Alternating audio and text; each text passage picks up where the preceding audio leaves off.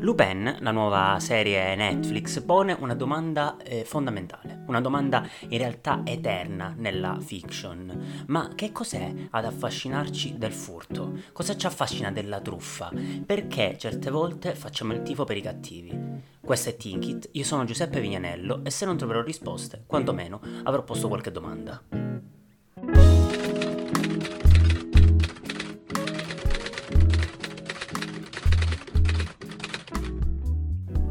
Anche questa settimana parliamo di un prodotto Netflix, dopo che due settimane fa avevamo parlato di Alice in Borderland e la settimana scorsa di Sampa, eh, Luce e Tenebre di San Patrignano. Questa settimana invece parleremo di Lupin, Lupin dans l'ombre d'Arsène, spero di averlo pronunciato, pronunciato bene. Eh, in realtà non ci soffermeremo più di tanto sulle polemiche che erano già eh, sorte eh, nel momento in cui Netflix aveva annunciato la presenza di, di questa serie, anche perché una volta che la la serie è uscita e la gente l'ha vista, le polemiche sono scomparse, tutti se ne sono dimenticate. Le, le polemiche tenevano al fatto che Lupin fosse nero e come sempre i detrattori della dittatura del politically correct, che certe volte tendono un po' a vederla eh, ovunque, si erano indignati perché Lupin, il personaggio creato da eh, Maurice, eh, da Maurice Leblanc, eh, non è nero, tuttavia ci è voluto un attimo a capire che in realtà quello non era Lupin, ma era eh, un, un, un, personaggio ambientato all'interno eh, del, della nostra epoca eh, contemporanea, in particolare nella Peri- Parigi eh, del, del 2020-2021, non si specifica ma si può perfettamente immaginare eh, che sia, che, sia, quella, in realtà molto appassionato dei romanzi di, di, Lupin e che tenta di replicare alcune, alcune sue gesta. Guardando Lupin, e l'hanno fatto in molti perché la settimana scorsa, almeno in Italia, è stato per un po' di tempo primo in classifica per quanto riguarda le, eh, le, le, le, visualizzazioni appunto di, eh, di, di Netflix, eh, guardandolo in realtà è qualcosa di più che una semplice emulazione eh, delle gesta del, del famoso ladro, eh, ladro gentiluomo. Personalmente credo che in realtà all'interno di eh, Lupin si possa scorgere addirittura eh, qualche critica sociale ampia che va al di là della semplice integrazione del semplice tema del razzismo che sono presenti, ma ne parleremo eh, fra poco. Prima parliamo un po' degli aspetti eh, specificatamente tecnici della serie e con tecnici mi riferisco alla narrazione in sé. Eh, Lupin, dans l'ombre d'Arsène, segue le, eh, le vicende di eh, Hassan Diop. Hassan Diop è un, eh, un, immigrato di seconda generazione francese, figlio di eh, padre senegalese, padre un, un, un bravo uomo, il padre era un gentiluomo che lavorava, possiamo dire, alla corte di un grande magnate francese, signor Pellegrini, che rappresenta già dall'inizio un po' uno dei cattivi della narrazione, lo si capisce. Da questo punto di vista in realtà la, la contrapposizione fra bene e male è abbastanza stereotipata, è una riproposizione di eh, ricchi e poveri abbastanza, abbastanza, stigmatizzata, che piace tanto per esempio a Bong Joon-ho, il, il regista di, eh, di, di, Parasite e di Snowpiercer. E per quanto riguarda questa contrapposizione... Eh, è eh, diciamo oltre che stereotipata un po' stigmatizzata perché il, mm, la, la, la, mm, la scelta narrativa del, dell'accusare il, eh, il, mm, domestico diciamo del furto di una grande collana sa di già sentito. Ma in realtà tutto ciò che accade all'interno della prima puntata sa di già sentito in quanto è abbastanza eh, tradizionale il, il meccanismo della, della, grande narrazione del furto un, una narrazione che abbiamo visto in diverse pellicole Italian Job mi viene per primo eh, in mente Ocean 8, Ocean Eleven, um, una, una, narrazione che, che, diciamo tutto diabolic, ma tutto Lupin e ancora di più Lupin III che probabilmente è ancora più incisivo sul, sul, nostro immaginario rispetto alla figura di Lupin col cilindro, noi tendiamo a pensare più al manga ancora di più all'anime del Lupin con la cravatta e i vestiti sgargianti. Ecco, tutto il furto, tutta quella dinamica del furto macchinoso, eh, diciamo che sa già di sentita, eh, è il finale del della prima puntata a cambiare le carte in tavola e magari a farti guardare la seconda. Io personalmente verso tre quarti della puntata probabilmente avrei mollato, ma ho ehm, continuato a guardarla e la seconda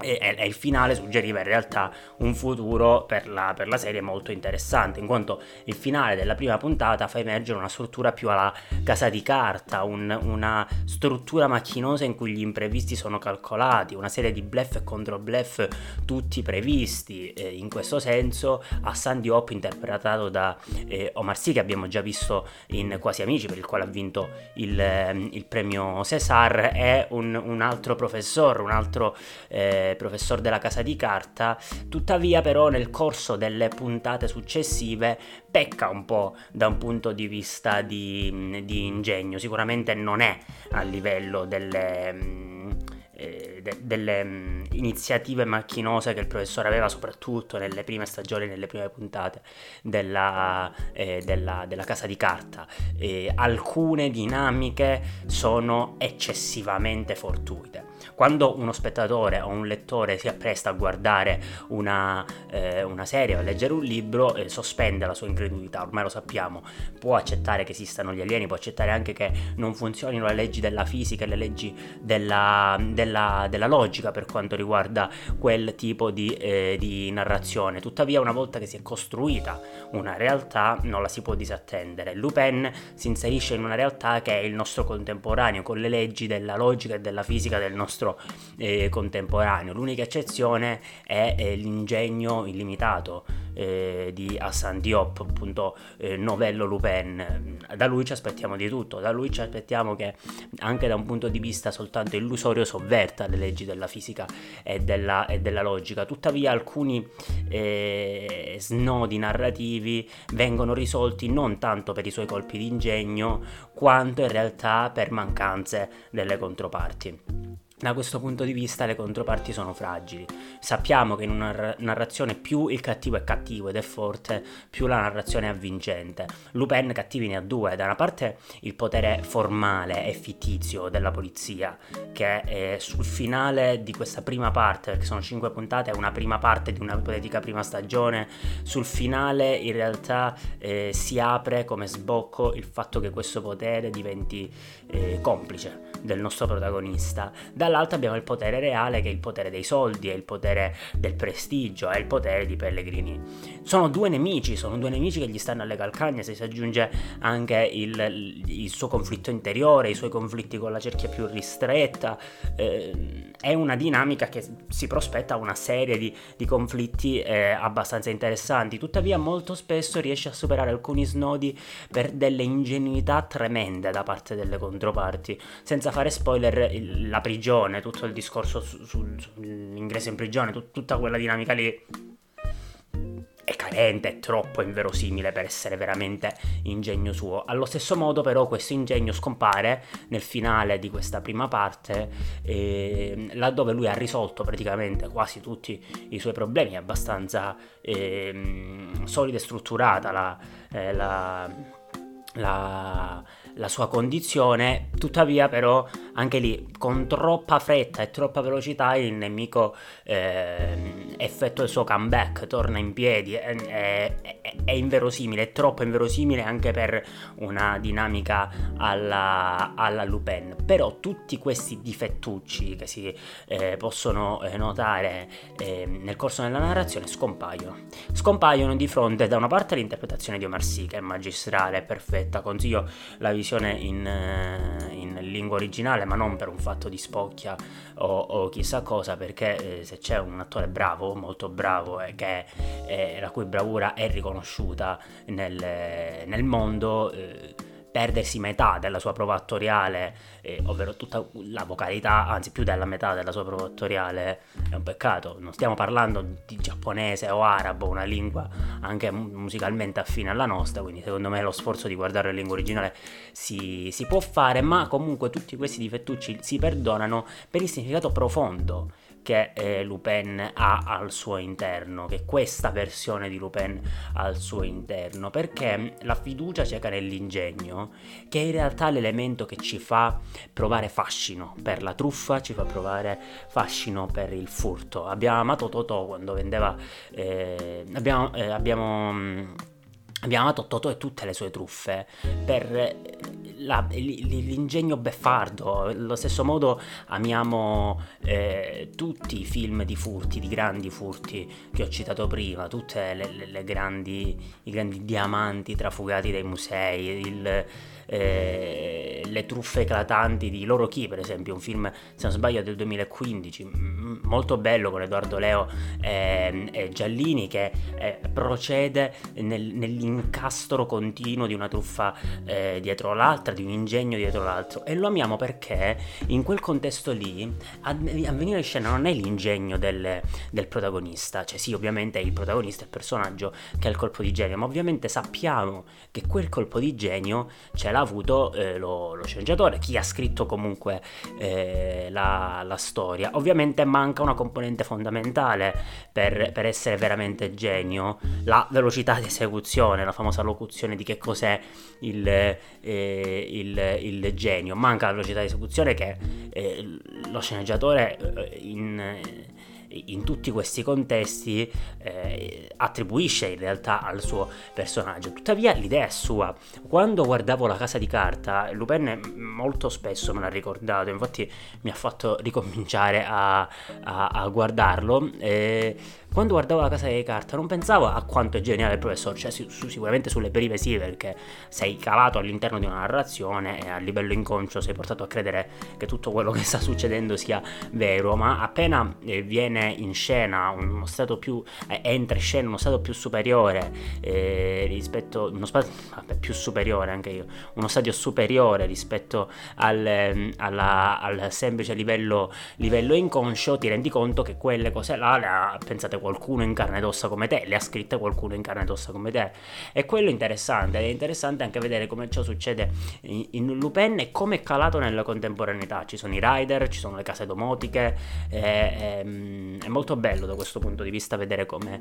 un, un, un'opera ingegnosa di eh, 150 anni fa, quasi 120 anni fa, sia calata nel nel, nel, contemporaneo. Ma la parte ancora più interessante è eh, sociale, è il, il, contrasto, eh, il, contrasto, sociale. Tutta la narrazione di Lupin gira intorno a un non detto, a un non detto perché non si può dire. C'è la parola centrale di, di Lupin che in realtà attiene molto a quella polemica iniziale, ancora prima che, che Lupin uscisse, è intorno alla N-word, la famosa parola impronunciabile. Perché? Perché tutto il conflitto sociale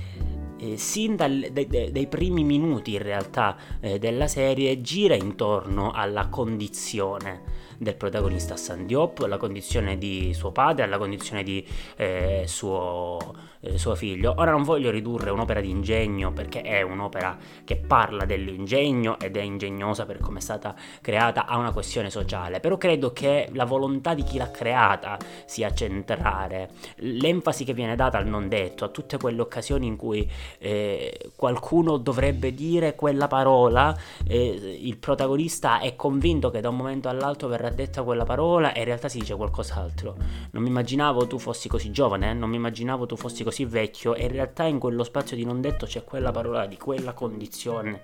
sociale, sociale lì. Ed è interessante perché è quella condizione sociale lì che consente da San Diop, novello Lupin ancora una volta, di essere Lupin perché eh, lo fa muovere in una zona d'ombra, una zona d'ombra in cui è nessuno, in cui non, eh, non viene visto come individuo, lo dice già dalle primissime battute della serie, non si vede e lui ne approfitta di questa sua, di questa sua mm, eh, eh, condizione anonima, di, sua, di, questo suo anonimato razziale in un certo senso, ne approfitta e costruisce un'identità anche lì che un po' eccede però il contesto del, del verosimile in quanto a un certo punto si ha un vero e proprio identikit di San Diop, tuttavia non viene trovato a San Diop uno che vive di furti e, e truffe tutta la vita, a un certo punto comunque la polizia dovrebbe accorgersene, accorgersene nonostante sia nero e, e, e questa è la dinamica che viene presentata da noi non veniamo visti eh, perché siamo poveri, perché siamo neri, eh, però ecco, nel, nel, anche nel contesto reale prima o poi, eh, prima o poi vieni, vieni, visto. Credo però che sia suggerita questa dinamica qua, questo scontro di giustizia sociale, che non è uno scontro ottimista, perché eh, a San Diop ne approfitta in un modo che ci piace, in un modo che ci fa eh, sorridere, che ci fa... Eh, che ci fa ridere. Invece, eh, eh, nella realtà, eh, l'approfittarsi di questa, di questa dinamica aspetta a dei gruppi che radicalizzano, a dei gruppi che inaspriscono l'incapacità da parte eh, di, di, un sistema sociale di integrare. E, e, e, quella è una metafora, secondo me, che è presente, è inutile eh, non vederla perché non, non, è sicuramente, forse o meglio, non è il fulcro della narrazione, però in realtà anche il furto di, di Lupin viene giustificato ai, ai nostri occhi come esproprio e c'è una scena verso la fine in cui ruba dei gioielli a una signora e quei gioielli ehm, erano frutto dello sfruttamento del Congo belga. La signora lo dice ridendo, eh, la popolazione locale non si era accorto del tesoro che aveva, ne abbiamo approfittato noi. Lupin ne approfitta a sua volta. Lupin, eh, eh Lupin non ruba, Lupin si, riappropria, si riappropria. Eh, e non è propriamente Lupin che ci piaceva perché era gentiluomo oltre che ladro, è Robin Hood, nel senso che ruba ai ricchi per dare a sé, individuando sé nella condizione di colui che merita. È condivisibile o non è condivisibile? Sicuramente da un punto di vista di narrazione è molto molto molto efficace. È lì il fascino, lì e ovviamente nel fatto che invidiamo l'ingegno, nel fatto che vorremmo avere quelle trovate, vorremmo avere quella capacità di prevedere prima come andranno a finire le cose, quella capacità di essere per un attimo all'interno di un contesto specifico Dio